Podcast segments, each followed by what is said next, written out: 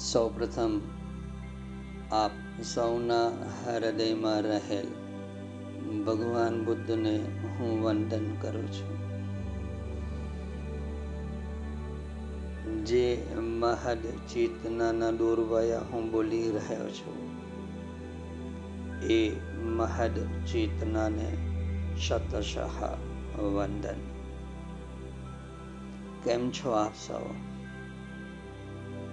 કુશળ હશો એવી મારી મંગલ કામના. આપણે આ સંસારની ભીતર રહીને, આ સંસારની જ જાત ભાતની ઉપાધિઓની વચ્ચે રહીને, આ એક પરમ પ્રકાશમાન માર્ગ ઉપર આપણે પ્રયાણ કર્યો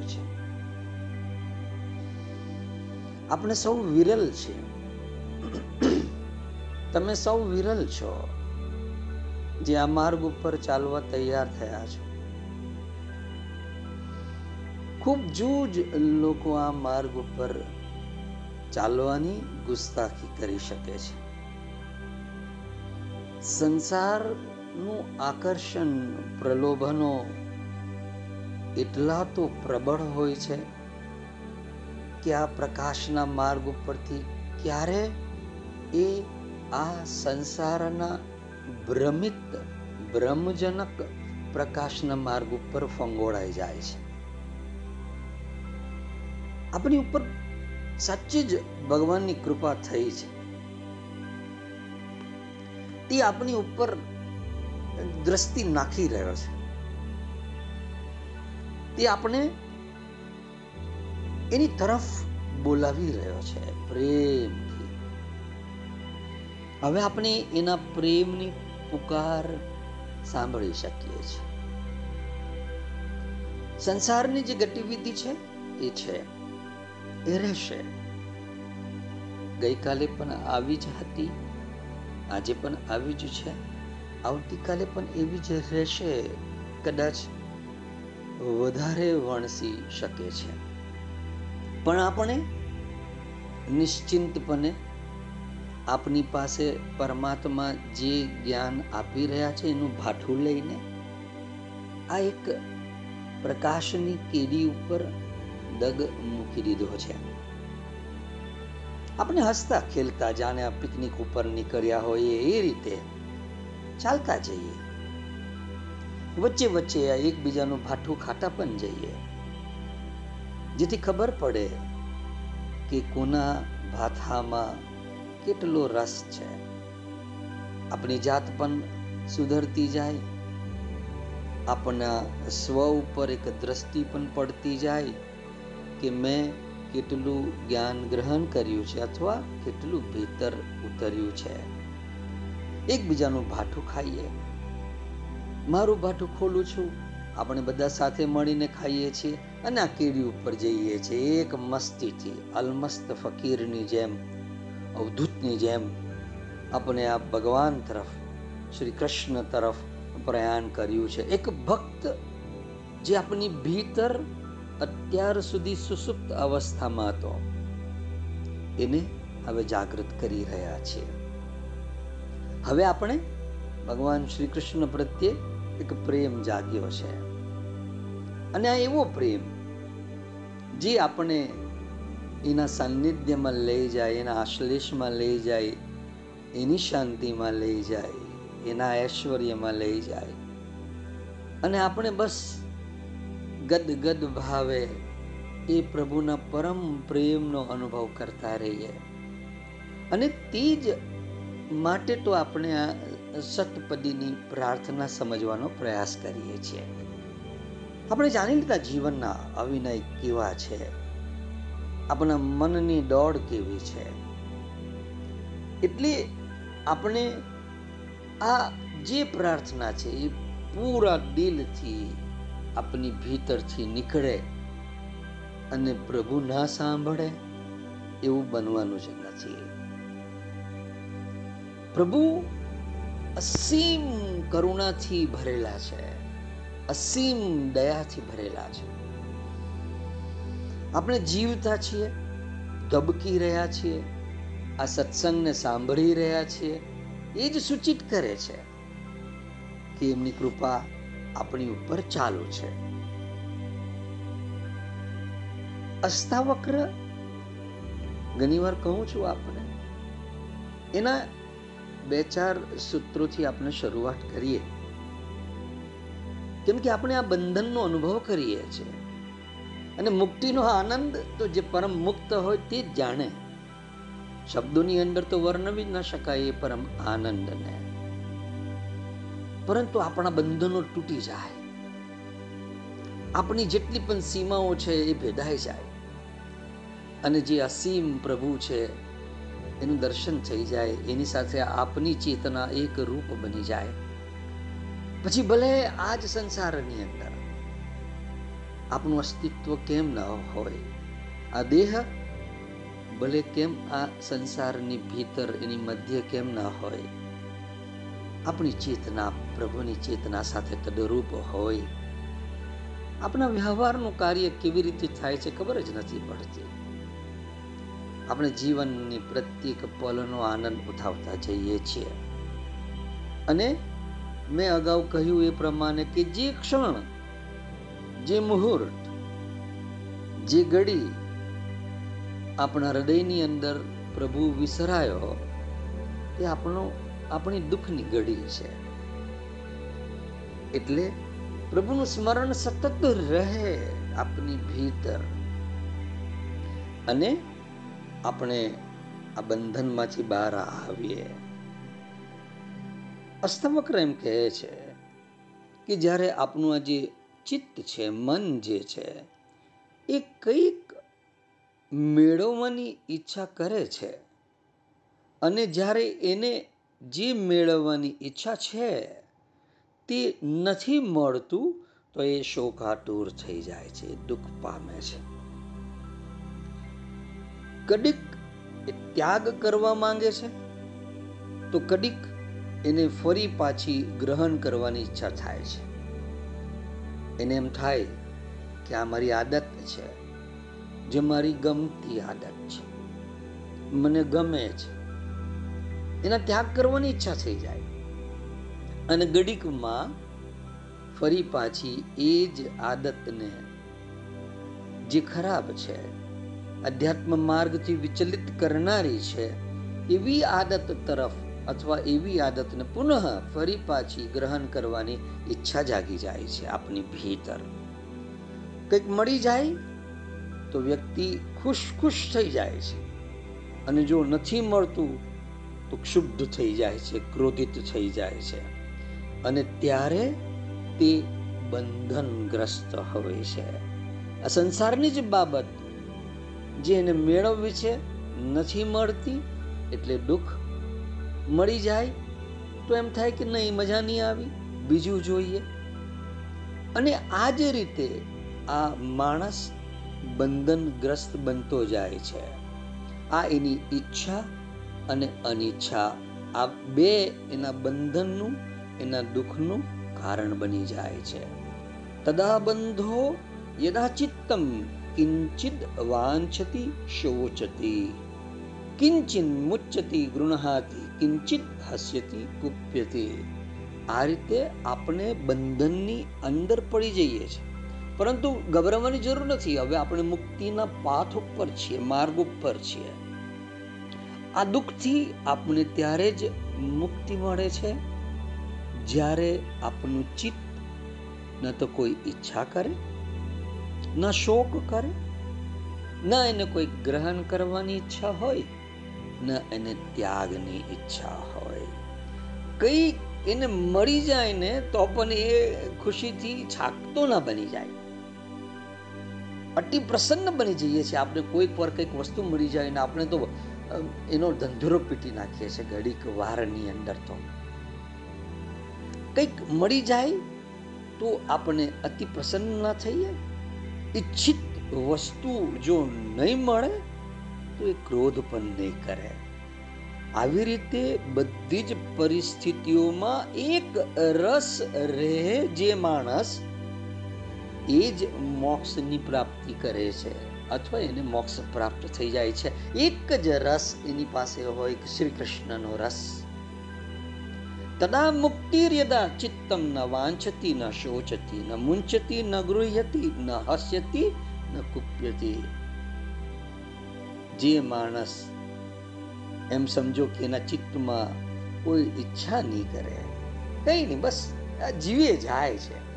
જે યોગ્ય છે, એના મનની અંદર જાગે, પ્રભુ એની માંગ પૂરી કરે. એ જ પરમ મુક્ત છે ને આપણે એ જ માર્ગે ચાલી રહ્યા છીએ. આવો ભાવ આપણી અંદર બની જાય, સ્થિર થાય, અથવા જેને અવસ્થા કહે છે. આપની ભીતર આવી અવસ્થા નિર્માણ થાય. તદા મુક્તિર્યદા ચિત્તમ ન વાંછતી ન શોચતી, ન મુંચતી ન ગુહ્યતી ન હસ્યતી ન કુપ્યતી. એટલે આપની ભીતર, જ્યાં સુધી આપણા ચિત્તમાં આત્માથી બીજું આત્મા, આપણો આત્મા કોણ છે? એ જ પરમ શ્રી કૃષ્ણ. આત્માથી ભિન્ન, બીજું કંઈક પણ પ્રાપ્ત કરવાની આસક્તિ રહેશે, ત્યાં સુધી બંધન રહેશે. તદા બંધો યદા ચિત્તમ સક્તમ કાન્યપી દ્રષ્ટેશુ. જ્યાં સુધી આપણા ચિત્તમાં આપણો પરમ આત્મા, પરમ શ્રી કૃષ્ણથી ભિન્ન, જુદું, બીજું કંઈ પણ પ્રાપ્ત કરવાની આસક્તિ જો બનેલી રહેશે ને, ત્યાં સુધી બંધન બનેલું રહેશે. અને જ્યારે દરેક બાજુથી આપની બધી જ દ્રષ્ટિ અનાસક્ત બનીને આપની ભીતર પરમાત્મા ભાવમાં સ્થિર થઈ જાય. કોઈ પણ પદાર્થ કે વિષયમાં એ આસક્ત ના થાય, ત્યારે તરત જ મોક્ષ લાભ આપણે શરૂ થાય છે.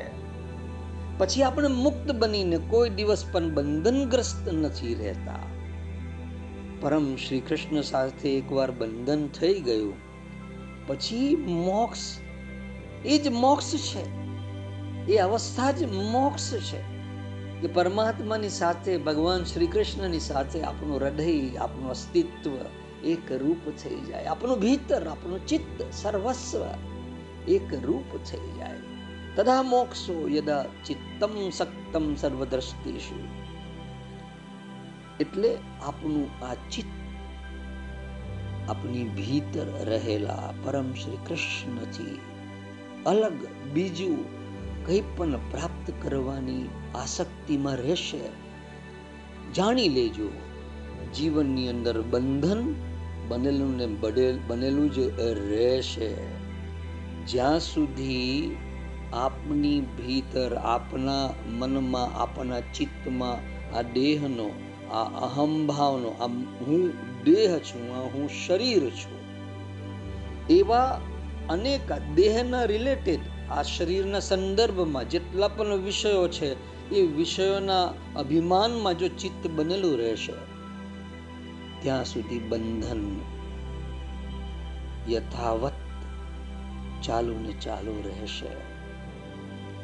હું દેહ છું, હું શરીર છું, જે ઘડીએ આપણો અહંભાવ લુપ્ત થયો, શિથિલ થયો. બસ, એ જ ઘડીએ પરમાત્માનો અનુભવ શરૂ થઈ જાય. અહંભાવ, જો એમ સમજો, સંપૂર્ણપણે લુપ્ત થઈ જાય. કોઈ વસ્તુને ગ્રહણ કરવાની કે ત્યાગ કરવાની ઈચ્છા જ ન રહે. ત્યારે જાણવું કે આ દેહ બંધનથી મુક્તિ પ્રાપ્ત થઈ ગઈ. યદા નાહમ તદા મોચો યદાહમ બંધનમ તદા મત્વેતી હેલયા કિંચિનમાં ગૃહાણ વિમુંચમાં અસ્તાવક્ર કહે છે કે જ્યાં સુધી આ દેહ ભાવ છે હું શરીર છું એ ભાવ છે ત્યાં સુધી આ બંધન યથાવત છે આપણે આ બંધનથી દૂર જઈએ, પ્રાર્થના કરીએ આપની ભીતર આ દયા ભાવનો વિસ્તાર થાય. આ સંસાર સાગરની પાર આપણે નીકળી શકીએ. ભૂત દયામ વિસ્તારયા તારય સંસાર સાગરતઃ. આપણા મનમાં જ્યાં સુધી આપણો અહંકાર, કામ, ક્રોધ ઈર્ષા લોભ, મોહ, અભિમાન અને જાત ભાતની તૃષ્ણાઓ રહેલી હોય તો આપણા હૃદયમાં દયાનો, કરુણાનો ભાવ જાગતો નથી. દયા, કરુણાના ભાવને સમજવા માટે આપણે શ્રી રામના જીવન ઉપર દ્રષ્ટિપાત કરવો જોઈએ. વાલ્મીકીજીએ એમના ગુણોનું વર્ણન કર્યું કર્યું છે ને? વર્ણન કરતા તેઓ કહે છે કે વ્યસનેશુ મનુષ્યાનામ ભૃષમ ભવતી દુઃખિત. અર્થાત જ્યારે શ્રી રામચંદ્ર કોઈને દુઃખી જોઈ છે ને, ત્યારે તેઓ સ્વયં એ દુઃખી વ્યક્તિથી પણ વધારે દુઃખી થઈ જાય છે. કેમ દુઃખી થઈ જાય છે? તો એનો જવાબ વિદ્વાન ટીકાકારોએ ખૂબ સારી રીતે આપ્યો છે. તેઓ એમ કહે છે કે, માની લો કે એક માં છે. એના નાના છોકરાના હાથથી કંગન ખોવાઈ ગયું. હવે છોકરો કેવર એટલે રડે છે કે મારું કંગન ખોવાઈ ગયું. પરંતુ એની માં એનાથી પણ વધારે દુઃખી થઈ જાય છે. એને એક દુઃખ તો એ થાય છે કે સોનાનું કિંમતી કંગન ખોવાઈ ગયું. અને બીજું દુઃખ એ થાય છે કે એમાં છોકરાનો એટલો દોષ નથી જેટલો મારો દોષ છે. હું જો સાવધાન રહેતે, બરાબર સંભાળ રાખતે તો છોકરાના હાથમાંથી કંગન કેવી રીતે ખોવાતે? આ જ પ્રકારે શ્રી રામ વિચારે છે કે ભલે આ માણસ પોતાની ભૂલથી જ દુખી થઈ ગયો હોય, પરંતુ હું જો સાવધાન રહેતે અને એને ખોટું કામ કરતા રોકી દેત, તો એ દુઃખી જ ન થાત? આ ખૂબ ઊંચા કરુણામય, અતિ સંવેદનશીલ હૃદયમાં જ ઉદ્ભવી શકે. તો જ ખોટું કામ કરવા વાળા દુઃખી વ્યક્તિને જોઈને એમને પણ વધારે દુઃખ થાય છે ને? પરંતુ બીજાના દુઃખો જોઈને આપણે કેવી રીતે દુઃખી થઈ જઈએ? ત્યારે જ દુઃખી થઈએ છીએ આપણે, જ્યારે એ દુઃખીની સાથે આપણું તાદાત્મ્ય હોય. એકતા હોય, સંબંધમાં હોય અને જેવી રીતે દુઃખી વ્યક્તિ પોતાના દુઃખના નિવારણનો ઉપાય ઈચ્છે છે કે દુઃખ નિવારણની ઈચ્છા કરે છે, એવી જ રીતે આપણા મનમાં પણ એના દુઃખના નિવારણનું ચિંતન થતું હોય. ત્યારે જ્યારે આપણો એ વ્યક્તિ સાથે સંબંધ હોય છે. પ્રભુ, એમની દયા, એમની કરુણા, એમનું હૃદય એટલું તો વિરાટ છે કે એમાં સમગ્ર જીવ સમાવિષ્ટ થઈ જાય છે. અને આપણે આપણા હૃદયને સ્વ કેન્દ્રિત બનાવી દીધું છે. આપણા કેન્દ્રમાં બસ આપની આસપાસ જીવતી વ્યક્તિ, આપણા સંબંધમાં રહેતી વ્યક્તિ, બસ એના જ દુઃખની અસર આપણે થાય છે. આપણે પડોશીનો કોઈક માણસ દુઃખી છે. કોઈક વ્યક્તિ દુઃખી છે, કોઈક શરીરથી પીડાગ્રસ્ત છે. એનું દુઃખ આપણને લાગતું જ નથી. દયા જ્યાં સુધી મનમાં રહે ને, ત્યાં સુધી નિકમ્મી છે, એટલે કે કઈ જ કામની નથી. મનમાં દયા ઉપજે, શું કામની? કોઈ દુઃખીને જોઈને તમે મનમાં પોતે દુઃખી થાઓ, એને માટે દયા ઉપજે, શું કામનું? અને માનસિક દયા તો સાવ વાંજણી છે. એનાથી કશું ઉપજતું નથી. દયા ત્યારે જ સફળ થાય છે જ્યારે આશ્વાસન આપવા માટે આપણી વાણી ઉપર આવે છે. એને સહાયતા કરવા હાથ ઉપર આવે છે. જ્યારે આપણે એ દુઃખીના દુઃખ કરવા એને અન્ન આપીએ છીએ, વસ્ત્રો આપીએ છીએ, દવા આપીએ છીએ, ધન આપીએ છીએ, સમય આપીએ છીએ ત્યારે દયા ક્રિયામાં આવીને સફળ થાય છે. ત્યારે આપણે એમ કહી શકીએ કે મારી દયાનો વિસ્તાર થયો. થયો, થોડો થયો, પણ થયો. અત્યાર સુધી તો ખાલી સ્વકેન્દ્રી જીવતા હતા. હવે એ દયાનો વિસ્તાર થયો. એટલે શંકરાચાર્ય આ પ્રાર્થના કરે છે કે અમારા મનમાં દયાનો ઉદય થાય, વિસ્તાર થાય, કે દયા ફક્ત અમારા મનમાં જ ના રહે, પરંતુ સમગ્ર જીવો પ્રતિ આપણે હૃદયથી દયાવાન બની જઈએ. ભગવાન બુદ્ધના જીવનનો એક પ્રસંગ છે. મહાનિર્વાણના સાક્ષાત્કાર બાદ દેવદૂતો એમને સ્વર્ગલોક, બ્રહ્મલોક લઈ જાય છે. બ્રહ્મલોકમાં નથી વૃદ્ધત્વ, નથી મૃત્યુ, નથી ચિંતા, નથી કોઈ દુઃખ ત્યારે જ તેમના મનમાં પ્રશ્ન ઉઠ્યો કે હું જે ધરતીને છોડીને આવ્યો છું, ત્યાંના લોકો કેવા છે? કેમ છે? એક દેવતાએ એમને ધરતી બતાવી. ભગવાન બુદ્ધ બ્રહ્મલોકથી ધરતી જોઈ તો એમને જોવાયું કે ત્યાંના લોકો તો દુઃખોની ભયંકર યાતનાઓ ભોગવી રહ્યા છે. કામ, ક્રોધ, લોભ, મોહ, અભિમાનથી ગ્રસ્ત થઈને દુખી દુખી થઈ રહ્યા છે. એમના મનમાં વિચાર આવ્યો કે, ઓહો, સંસારના લોકો તો આટલા દુખી રહેતા હોય અને હું અહીંયા બ્રહ્મલોકનું સુખ ભોગવું? તેઓ કૂદી પડ્યા બ્રહ્મલોકથી અને ધરતી ઉપર આવીને આખી પૃથ્વી સાથે એકરૂપ થઈ ગયા. અહીં ભગવાને એમને ક્રમશઃ જલથી અગ્નિથી, વાયુથી, આકાશથી, ચિદાકાશથી એક કરી દીધા અને ત્યારબાદ એમને મુક્ત કરી દીધા અને બુદ્ધની એ ધર્મકાયા હજી પણ પૃથ્વીને આશ્લેષમાં રાખીને છે. આપણે જ્યારે પણ જરૂર પડે, ત્યારે આપણે એમની એ ધર્મકાયા સાથે ત્વરિત તત્ક્ષણ જોડાઈ શકીએ છીએ. બ્રહ્મલોક ગયા બાદ પણ હૃદયમાં એવી દયા અવતરિત થાય છે એમને કે બ્રહ્મલોકનું સુખ છોડીને ધરતી ઉપર કૂડી પડે છે. જો જો આપણે જે સમજવા જઈ રહ્યા છે, એ આપણી ભીતર દયા જાગે બીજા જીવોને માટે. આપણી આસપાસ જીવતી વ્યક્તિઓ માટે જેવો કનિષ્ઠ હોય, લુચ્ચા હોય, કદંગા હોય અને તમને પરેશાન કરતા હોય એવું લાગતું હોય, તેઓના પ્રત્યે પણ જો તમારી ભીતર દયા જાગી ગઈ ને, તો સમજી લેજો તમારી ભીતર ભગવાન શ્રી કૃષ્ણ જીવતો થઈ ગયો છે. તમારો દયાનો વિસ્તાર થઈ ગયો છે, તમારા, તમારી કરુણાનો વિસ્તાર થઈ ગયો છે.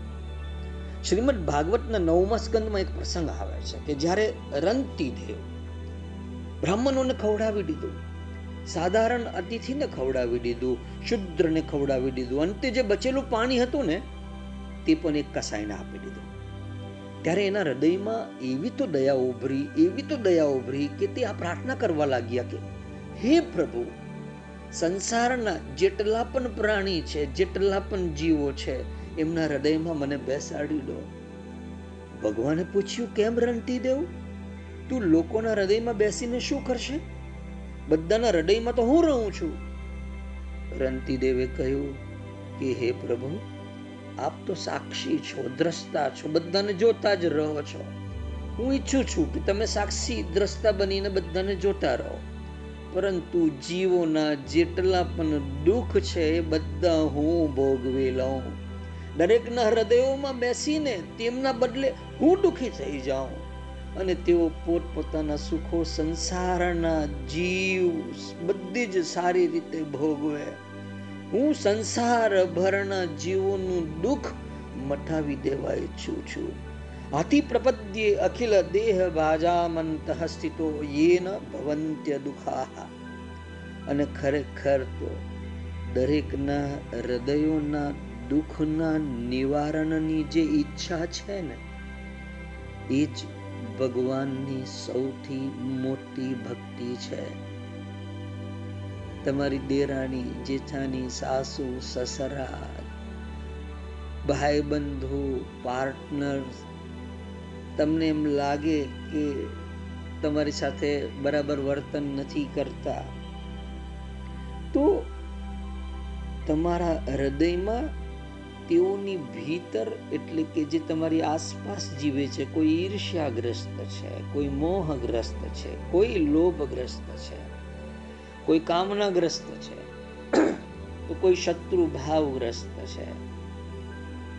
તમારા હૃદયમાં તેઓના ભીતરમાં જે દુઃખ જાગે છે, જેને કારણે તેઓ આવું વર્તન કરી રહ્યા છે, એના નિવારણની ઈચ્છા જાગી જાય ને, તો તમે ભક્તિમાં પદાર્પણ કરી ચૂક્યા છો.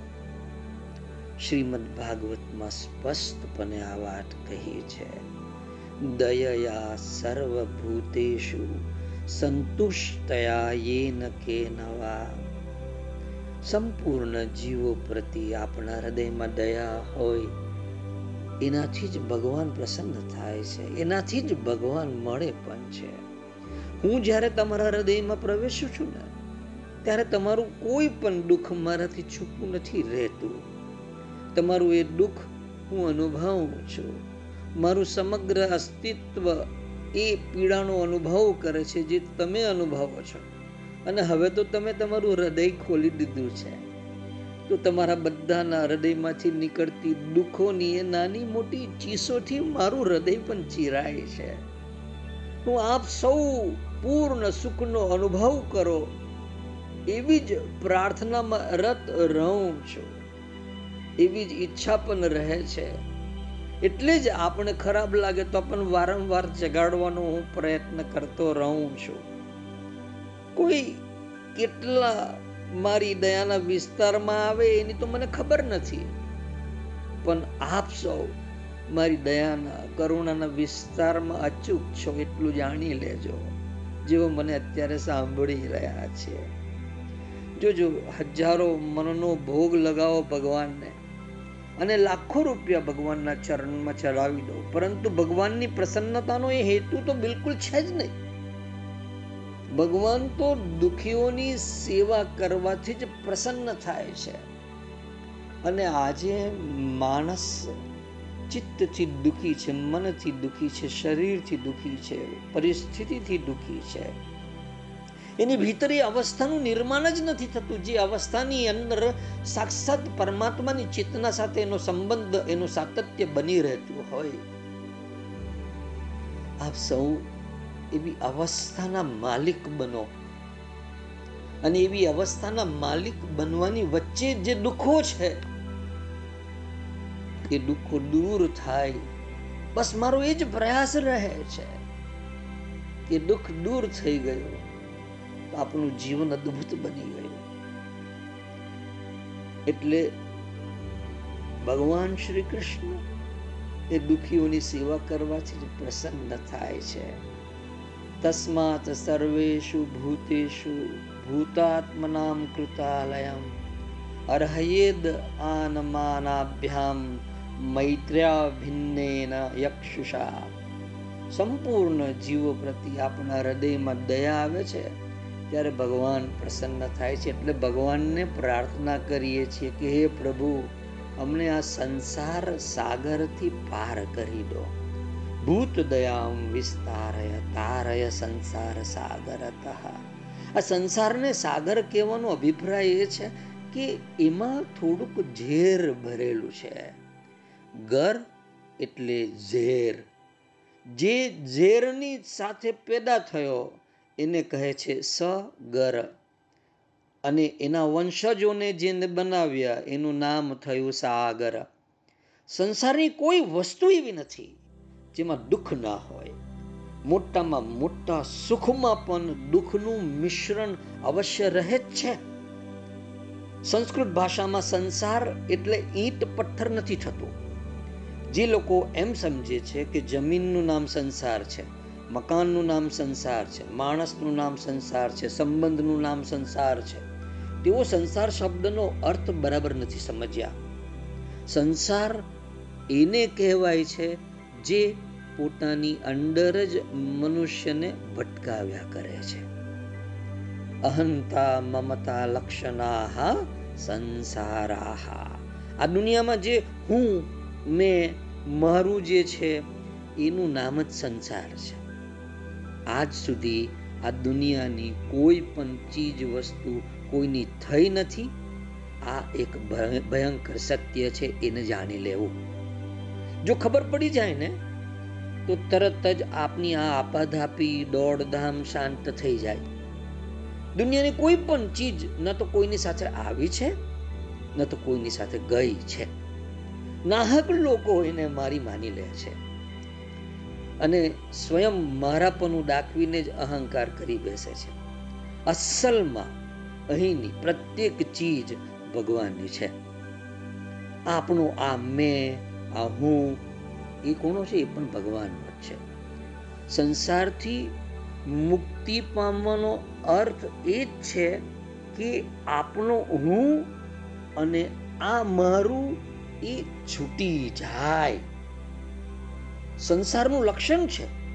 કર્તૃત્વ, ભોક્તૃત્વ લક્ષણ સંસાર.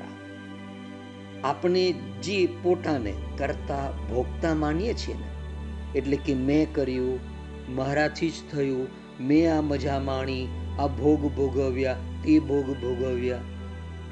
આ કરતા, ભોગતા માની લીધા છે. તમે ફેસબુક જુઓ છો ને, તે શું છે ખબર છે તમને? એ બધું આ કરતાપનાની, ભોગતાપનાની તસવીરો છે. બીજાઓએ શું કર્યું? બીજાઓએ શું ભોગવ્યું? કેવા કેવા કપડાં પહેર્યા? કેવી કેવી ભેટ મેળવી?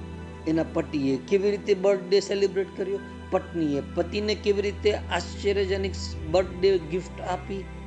એ ક્યાં ક્યાં ફરીને આવ્યા? ઘરથી લઈને એરપોર્ટ સુધી, એરપોર્ટથી લઈને હોલિડે ની જે પણ હોટલ હોય એના બાથરૂમ સુધી તમને બતાવશે. આ તો ક્ષોભ સંકોચ થાય ને. એટલે બાકી શયન કક્ષની લીલાઓ પણ પોસ્ટ કરે એવા માણસ છે. આ સંસાર છે. અને તેમાં ઝેર છે. જે ભોગવી રહ્યો છે તેને પછી ખબર પડે. અને જે જોઈ રહ્યો છે એને ઝેરની અસર જોતાની સાથે જ થવા લાગતી હોય છે. ફેસબુક જે માણસ જોતો હોય એની ભીતર એ ઝેર ધીમે ધીમે જગ્યા કરતું જાય છે. એની અસર કરતું જાય છે. એટલે આપણે જે પોતાને કરતા ભોગતા માનીએ છીએ, એ માન્યતાનું નામ જ સંસાર છે. અહીંયા કશું એ યથાર્થ નથી. અમે આ કર્યું, તે કર્યું, અમે આ ભોગવ્યું, તે ભોગવ્યું. આ પ્રકારે કરતાપણાનો તથા ભોગતાપણાનો જે આપની ઉપર આરોપ છે ને, જે આરોપણ છે ને, જે આંચળો છે ને, તે સર્વથા મિથ્યા છે, જાણી લેજો. ભ્રમ છે. શ્રી શંકરાચાર્ય એમ કહે છે કે આ સંસાર એક સમુદ્ર છે અને મનુષ્ય એમાં તરી રહ્યો છે. એક મોજું એને અહીં પટકી દે છે, તો બીજું મોજું એને ક્યાંય દૂર ધકેલી દે છે. એ કડી અહીંયા અથડાય છે, તો ક્યાંક ત્યાં અથડાય છે. કોઈક વાર ડૂબી પણ જાય છે. સમજો ધ્યાન નથી એવા અનંત મનુષ્યો છે જેઓ આ સંસાર સાગરમાં ડૂબી રહ્યા છે. અને મજાની વાત તો એ છે કે તેમને ખબર સુદ્ધા નથી પડતી કે તેઓ ડૂબી રહ્યા છે. તેઓને તો એમ જ લાગે છે કે તેઓ મજા લઈ રહ્યા છે. તો કોઈ કોઈક વાર આ સંસાર સમુદ્રના જાનવરો એને ખાઈ જાય છે કે ચોંટ પહોંચાડે છે. તેઓ ઘવાય છે. આ બધું જ સંસાર સાગરમાં થયા જ કરે છે અનંત કાળથી એટલે ભગવાનની કૃપા વગર, ગુરુના માર્ગદર્શન વગર, આ સંસાર સમુદ્રમાંથી, અર્થાત આ હું, આ મેં, આ મારું, આ મારા, આનાથી, આ કરતાપણા, ભોગતાપણાના અભિમાનથી મનુષ્ય છૂટી નથી શકતો. ભગવાનની કૃપા વગર, ગુરુના માર્ગદર્શન વગર. એટલે આપણા દોષને સમજીને ભગવાનની સામે નિવેદન કરવું જોઈએ. અને એ વિશ્વાસ રાખવો જોઈએ કે ભગવાન શ્રી કૃષ્ણ, ભગવાન વિષ્ણુ, નારાયણ છે, મહાદેવ છે, પ્રભુ છે, સર્વજ્ઞ છે, દયાળુ છે, કરુણામય છે. તેઓ તો આપણા હૃદયની વાત ચોક્કસ જાણે જ છે. અને આપણે જે દુઃખો છે, એને દૂર કરવાની શક્તિ એમની પાસે તો છે જ ને. આટલું તો તમે પણ જાણો છો. ભગવાન શ્રી કૃષ્ણ એવા સર્વશક્તિમાં અને એટલા તો દયાળુ છે, કરુણામય છે કે આપના દુઃખને દૂર કર્યા વગર રહેશે જ નહીં. એટલે આપણે એકવાર ભગવાનની સન્મુખ હોવા જોઈએ અને હાથ જોડીને સાચા હૃદયથી પ્રાર્થના કરવી જોઈએ કે હે પ્રભુ, અમારા હૃદયમાં જે દોષ છે, દુઃખ છે, એને તમે તમારા દયાળુ સ્વભાવથી મારી તરફ જોયા વગર કે હું કેવો છું, કેવી છું, ખરો છું, ખોટો છું, બસ તમે એ દુઃખને, એ દોષને તમારા દયાળુ સ્વભાવથી દૂર કરી દો. મારી આ પ્રાર્થના તમારા સ્વભાવના અનુરૂપ જ છે, પ્રભુ. મારી આ પ્રાર્થનાની પૂર્તિ માટે હું તમારા ચરણમાં વારંવાર પ્રણામ કરું છું. આ પ્રકારની વંદના વગર, ભગવાનના ચરણોમાં નમ્યા વગર, શરણાગત થયા વગર આ સંસારથી પાર જવું શક્ય જ નથી. વંદના વગર, ભગવાનના ચરણોમાં નમ્યા વગર, શરણાગત થયા વગર આ સંસારથી પાર જવું અશક્ય છે. એટલે જ શ્રી શંકરાચાર્યજી વંદના કરતા કરતા અશ્રુભીની આંખે જ પ્રભુને પ્રાર્થના કરતા રહે છે. બીજો શ્લોક આ સતપદી પ્રાર્થનાનો જે છે, દિવ્ય ધુનિ મકરંદે, પરિમલ પરિભોગ સચ્ચિદાનંદે, શ્રીપતિ પદારવિંદે, ભવ ભય ખેદ છિદે વંદે. આપણો આ જે ભાવ છે, જે ભાવમાં આપણે જન્મ લઈએ છીએ એમાંથી ભય તો દૂર થતો જ નથી. ખેદ ભાવ તો આપણે વારંવાર અનુભવ્યા જ કરીએ છીએ. આમાંથી બહાર ક્યારે નીકળી શકાય? શ્રીપતિ પડાર વિંદે શ્રી લક્ષ્મીજીના જે પતિ છે, વિષ્ણુ છે, એના પદાર વિંદે એના ચરણાર વિંદે આપણે અત્યાર સુધી ભગવાન શ્રી કૃષ્ણના ભાવમાં જે રીતે ડૂબકી મારી, આપણે વિરહના ભાવમાં પણ પ્રવેશ કર્યો. સમય આવશે આગળ, એટલે આપણે રાધાના પ્રેમ અને રાધાના વિરહમાં પણ પ્રવેશ કરીશું. આપણે તો આપણા હૃદયનું નિર્માણ કરવાનું છે, ભાવસભર બનાવવાનું છે. આપણે આપણું હૃદય એવું બનાવી દઈએ કે પ્રભુ સ્વયં ત્યાં આગળ નિવાસ કરે. અને આપણે એ કરી શકીએ છીએ. એટલે આપણે એ કરવું જોઈએ. મારો પ્રયાસ એ જ રહે છે. એટલે હવે પછીનો આ જે શ્લોક જે છે, એ પરમાત્માના દિવ્ય સામ્રાજ્યમાં લઈ જાય છે. અને જે સાંભળનાર સાધક છે જો તેમના હૃદયનો ભાવ નથી બન્યો, તો તેઓ ગોપી ભાવ શું છે? તે નહીં સમજી શકશે. રાધા ભાવ શું છે? તે નહીં સમજી શકશે. અને શ્રી કૃષ્ણ પ્રેમ શું છે? તે નહીં સમજી શકશે. અને હું મારા અંતઃકરણથી એ ઈચ્છું છું, એ કામના કરું છું. કે આપ એ પરમ પ્રેમનો અનુભવ કરો.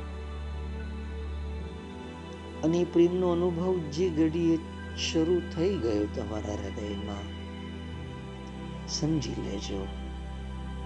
તમારે કોઈ પ્રમાણ નથી આપવાનું કે તમે ભક્ત છો. તમે ભક્ત બની જ ગયા. પરમ ભક્તિમાં પ્રવેશ થઈ જ જાય છે. અને જ્યાં સુધી આપણું હૃદય આ સંસાર આસક્તિથી દૂર રહે. સંસારના આંદોલનો, સંસારના વાઇબ્રેશન્સ આપણા હૃદયને કંપિત ના કરે તો આપણા હૃદયની ભીતર જે સામ્રાજ્ય નિર્માણ થશે, એ જ સાચી વ્રજ ભૂમિ છે. તમારા જ હૃદયની ભીતર આખે આખું વૃંદાવનનું સર્જન થઈ જશે. વૃંદાવનનો પ્રત્યેક જંગલ તમારી ભીતર ઉગી નીકળશે વૃંદાવનની ગલી કુંજો તમારી ભીતર બની જશે. તમારી ભીતર શ્રી કૃષ્ણ સ્વપદ રમણ કરશે. તમે પણ ત્યાં જ હશો, એ જ વૃંદાવનમાં. કેટલો આનંદ અનુભવાશે જરા કલ્પના તો કરો. તમારી ભીતર આવો ભાવ જાગી જાય. એ જ અર્થે આ યુગ બનાવીને આપણે મળ્યા છે, પરમાત્માએ મેળવ્યા છીએ તો એનો પૂરેપૂરો ફાયદો આપણે લઈ લઈએ. ભાવ બનાવવામાં ચૂકશો નહીં. શ્રી રાધિકાજીનો જે પ્રેમ છે ને, એ સાધારણ પ્રેમ નથી. અને સંસારી સુખોમાં આનંદ માનનાર માણસ તો એની વાત સાંભળવાનો પણ અધિકારી નથી. એટલે હું ઈચ્છું છું કે તમે સ્વયં તમારી ભીતર તમારા અધિકારપણાનું નિર્માણ કરો. તમે અધિકારી બની જાઓ. તો આ શ્રી રાધિકાજીનો પ્રેમ, ગોપીનો પ્રેમ તમે સમજી શકશો.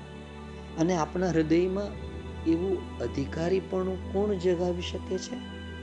તો કે આ સતપદીની પ્રાર્થના અને પ્રાર્થનાની સમજણ. હવે અવિનય તો આપણે બરાબર સમજમાં આવી ગયો છે. આપણા મનની બેફામ અવસ્થા પણ આપણે સમજી ચૂક્યા છે.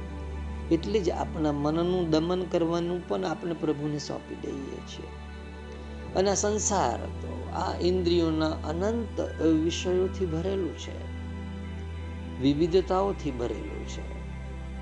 તો સમય, વિષય મૃગ તૃષ્ણામ એ પણ આપણે પ્રભુની ઉપર છોડી તો આપણા હૃદયની ભીતર કરુણા, દયાનો વિસ્તાર થશે. બીજાઓને માટે આપણી આસપાસ જીવતી વ્યક્તિઓ માટે, એમના દુઃખ નિવારણને માટે પણ પ્રાર્થના પણ જો થાય, ભાવ પણ જાગે. તો સમજી લેજો, તમારું પરિવર્તન થઈ ચૂક્યું છે. તમારી ભીતર શ્રી કૃષ્ણ જાગી ચૂક્યો છે. અને જે ઘડીએ તમને એમ લાગે કે તમારી ભીતર શ્રી કૃષ્ણ સંપૂર્ણપણે જાગૃત થઈ ચૂક્યો છે, ત્યારે તમારા કાન ઉપર જે ઘડીએ ભગવાન શ્રી કૃષ્ણ અથવા કૃષ્ણ એ નામ, એના ધ્વનિ તરંગો પણ પડશે ને, તમારું હૃદય ગદગદ થઈ જશે. તમારી આંખ તરત ને તરત ભીની થઈ જશે.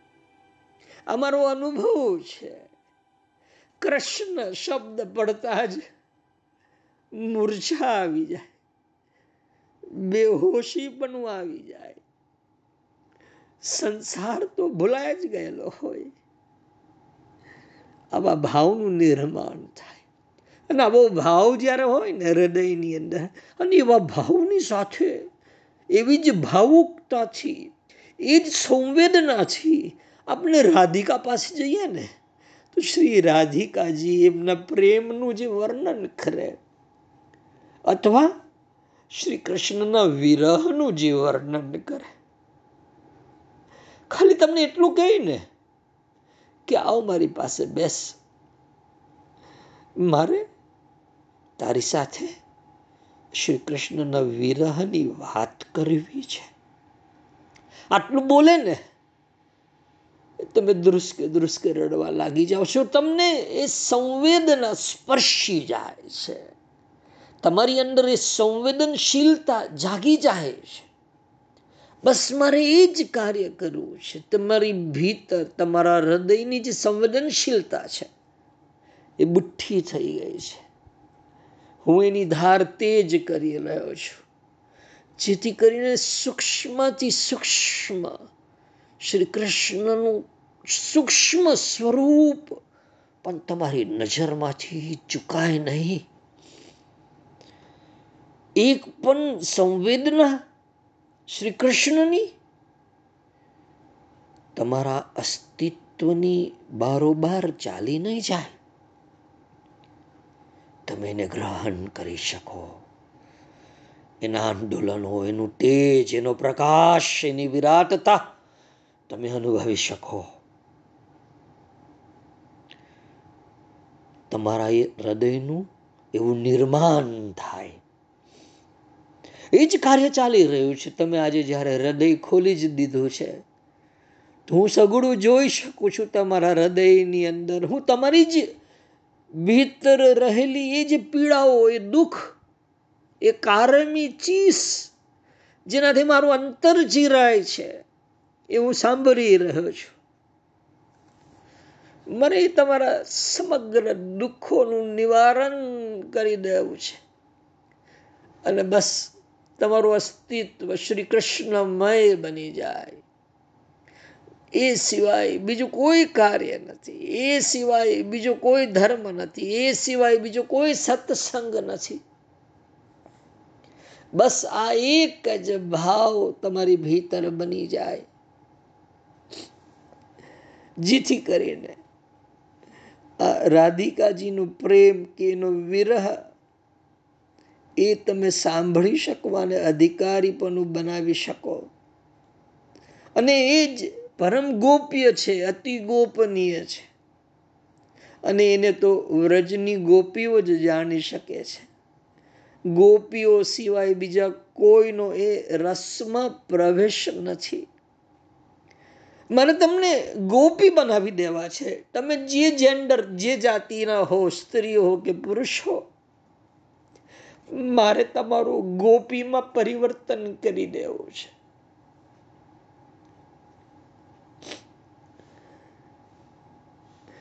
ગોપીઓ ઇન્દ્રિય સુખની અભિલાષા રાખતી નથી. તેમને તો શ્રી રાધિકાની સાથે કુંજોમાં કેલી કરતા શ્રી કૃષ્ણની પ્રેમ લીલા અત્યંત પ્રિય છે. પોતાના માટે તેઓ કશું નથી ઈચ્છતી.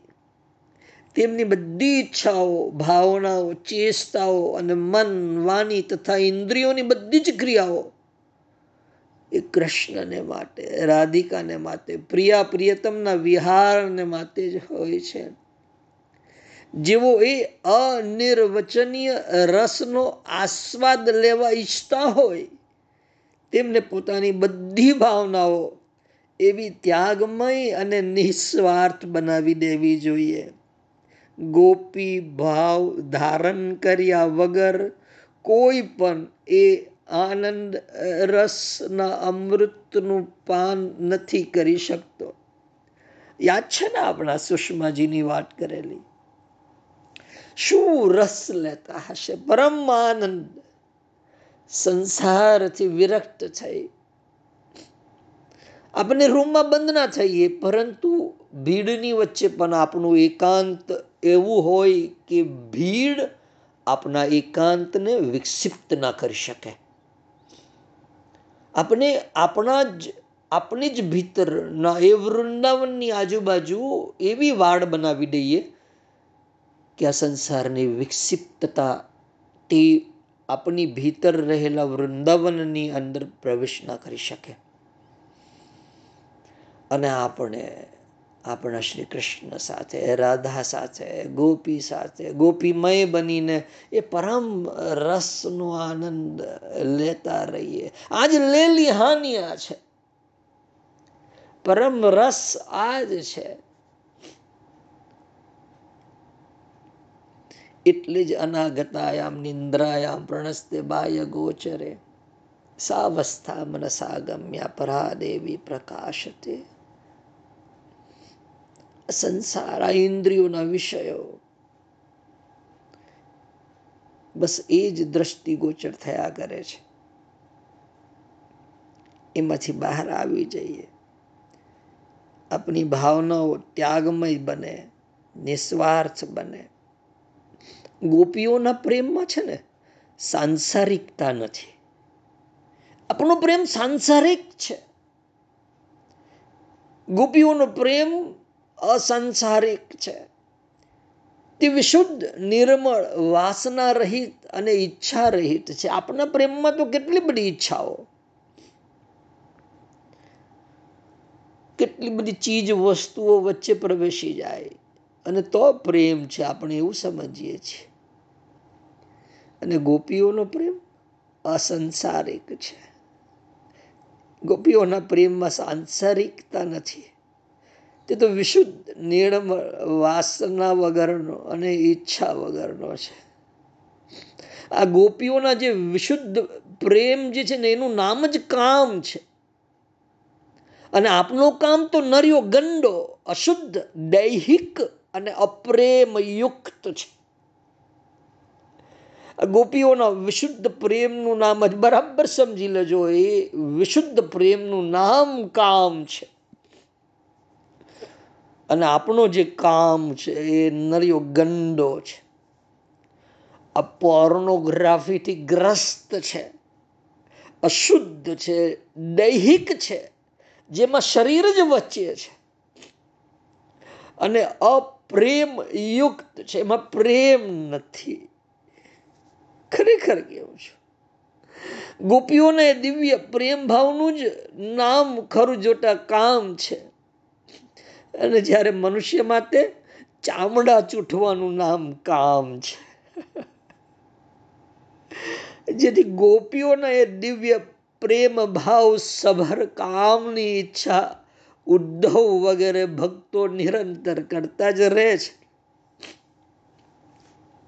પ્રેમેવ ગોપરામાણામ કામ ઇત્યગમત પ્રથામ ઇત્યુદ્ધ વાદયોપ્યેતે વાક્ષંતી ભગવત પ્રિયા કોઈ જો એમ ઈચ્છે કે જપ તપ વેદ અભ્યાસ કે યજ્ઞ યાગથી અમે એ રસ સાગરમાં પ્રવેશ પામીશું તો એમની ભૂલ છે અમૃત રૂપી મહાસાગરની પાસે પહોંચવા માટે તો ભક્તિ એ જ એક માત્ર સાધન છે.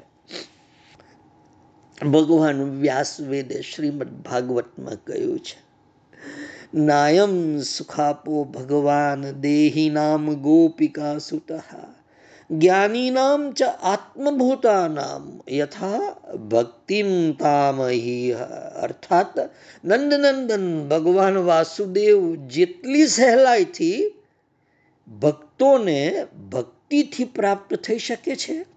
તેટલી સહેલાઈથી દેહ અભિમાની કર્મકાંડી તથા જ્ઞાન અભિમાની પુરુષને પ્રાપ્ત નથી થઈ શકતા. નાયમ સુખાપ ભગવાન દેહિનામ ગોપિકા સુત. જ્ઞાનીનામ ચ આત્મભૂતાનામ યથા ભક્તિ મતામ યહ આપણે આ પરમ વાસુદેવ ભગવાન શ્રી કૃષ્ણની સાથે તદરૂપ થવા એક રૂપ થવા આ પ્રાર્થના આચરી છે. ખરેખર કહું છું, એને ગંભીરતાથી તમે સમજજો. જીવનના પ્રત્યેક અવિનય ક્યાં અદ્રશ્ય થઈ ગયા તમને શોધવા નહીં જડશે. તમારા મનનું દમન આપોઆપ થઈ જશે. તમારી આ વિષય મૃગ તૃષ્ણાઓ, એનું શમન આપોઆપ થઈ જશે. તમારી ભીતર ક્યારે એ હૃદયમાં કરુણાનો વિસ્તાર થઈ ગયો? તમને ખબર પણ નહીં પડશે. અને તમે જ્યારે એ અવસ્થામાં, એ તંદ્ર અવસ્થામાં, એ ધ્યાન અવસ્થામાં, એ સમાધિ અવસ્થામાં ક્યારે પહોંચી જશો ખબર નહીં પડશે. અને એ સમાધિ અવસ્થા બાદ તમારી આંખ ખુલશે. ત્યારે તમને જણાશે કે તમે તો સંસાર સાગરની પાર ઉતરી ગયા છો. તમારી સંગાથે હવે શ્રી કૃષ્ણ સિવાય કોઈ નથી. કસ્તુરી તિલકમ લલાટ પટલે વક્ષ વક્ષસ્થલે કૌસ્તુભમ. નાસાગ્રે નવમોક્તિકમ. કરતલે વેણુ કરે કંકણમ. સર્વાંગે હરિચંદનમ સુલલિતમ કંઠે ચ મુક્તાવલી આવા અદભુત પરમ સખા શ્રી કૃષ્ણ અને એની સાથે તમે એકરૂપ હો, એના સાનિધ્યમાં ગોપી બનીને પરમ રસ પીતા હો ત્યારે તમને એમ થશે કે બસ આ રસ પીવા માટે હું ફરી જન્મ લઈશ, ગોપી બનીશ. રાધાના પ્રેમનો અનુભવ કરીશ અને શ્રી કૃષ્ણની વિરહની વેદનાનો પણ અનુભવ કરીશ. આપ એ સબ, એ સઘળું કરી શકશો. એવી મને પૂરેપૂરી શ્રદ્ધા છે તમારા ઉપર. તમને તમારી ઉપર એ શ્રદ્ધા છે ને રાખી મૂકજો. મારા શબ્દોને વિરામ આપું છું. બુદ્ધમ શરણમ ગચ્છામી. જેને ઉતાવળ હોય ગોપી ભાવ પ્રાપ્ત કરવાની દેહ ભાવથી મુક્ત થવાની. તો આ સત્સંગને વારંવાર સાંભળે. પરમ રસમાં આપણે જઈ રહ્યા હોઈએ, તો સંસારનો એક નાનો સૂનો દાગ પણ આપણી ઉપર ના હોવો જોઈએ. આપણા ચિત્તમાં આ સંસારની નાની મોટી એવી સૂક્ષ્મ વૃત્તિ પણ ના હોવી જોઈએ. આ બધાથી અલિપ્ત થઈને ખાલી ભગવાન શ્રી કૃષ્ણનો પ્રેમ ઓધીને આપણે નીકળી પડીએ. આ પ્રકાશના દગદગતા માર્ગ ઉપર શ્રી કૃષ્ણ રાહ જોઈ રહ્યા છે. બસ આપણે પહોંચ્યા. Astu.